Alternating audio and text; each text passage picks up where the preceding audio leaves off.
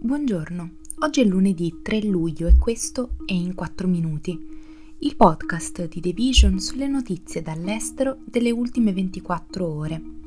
Questo episodio è presentato da Telepass, tech company all'avanguardia nella rivoluzione della mobilità in ambito urbano ed extraurbano, in un'ottica sempre più innovativa e sostenibile. Grazie a un'unica app che tiene insieme un esclusivo metodo di pagamento e una pluralità di servizi legati alla smart mobility, come le strisce blu, il carburante o la ricarica dell'auto elettrica, l'uso di monopattini, bici e scooter in sharing, l'acquisto di biglietti per treni, pullman e voli, il noleggio di auto, il pagamento del bollo o a favore della pubblica amministrazione, Telepass trasforma ogni spostamento in un'esperienza senza confini. Oggi parleremo della Corte Suprema americana che ha dichiarato illegali i sistemi di ammissione universitari legati all'etnia dello studente e dell'accordo del Pakistan con il Fondo Monetario Internazionale. La Corte Suprema statunitense a maggioranza conservatrice ha inflitto un nuovo colpo all'agenda più progressista dell'amministrazione Biden, quando ha deciso di dichiarare illegale la tendenza di alcune università a inserire l'etnia di una persona tra i criteri di selezione per l'ammissione. Questa decisione limita l'affirmative action, cioè una serie di azioni che contrastano le discriminazioni adottate da diverse unità americane, sia pubbliche sia private. La sentenza della Corte Suprema arriva dopo diversi anni di calo costante delle iscrizioni a college e università, una tendenza accelerata dalla pandemia di coronavirus.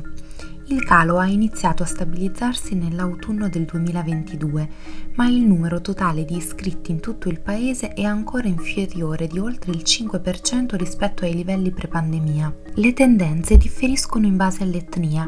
Le iscrizioni tra i laureati ispanici e asiatici sono leggermente aumentate, mentre quelle tra i laureati bianchi, neri e nativi americani sono diminuite. Secondo un'analisi del Washington Post, la scomparsa dell'affirmative action dai college e dalle università americane farà probabilmente diminuire le iscrizioni delle minoranze nelle migliori scuole del paese.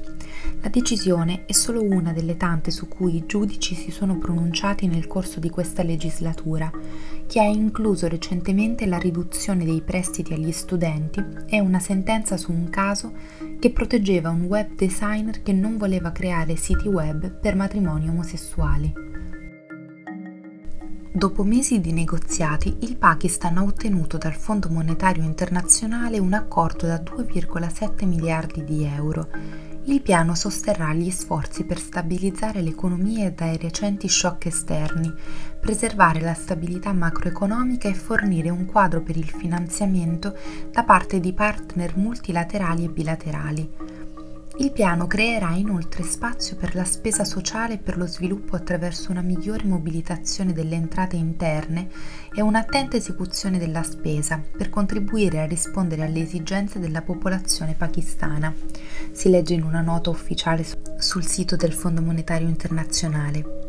La ferma attuazione delle politiche è fondamentale per il Pakistan per superare le sfide attuali, anche attraverso una maggiore disciplina fiscale, un tasso di cambio determinato dal mercato per assorbire le pressioni esterne e ulteriori progressi nelle riforme, in particolare nel settore energetico, per promuovere la resilienza al clima e contribuire a migliorare quello imprenditoriale.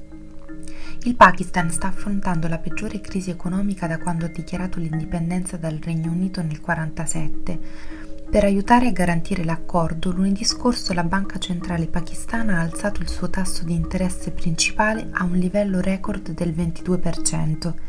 L'economia del paese, già in difficoltà dopo anni di cattiva gestione, è stata spinta sull'orlo di una crisi energetica globale e dalle devastanti inondazioni che hanno colpito il Pakistan lo scorso anno.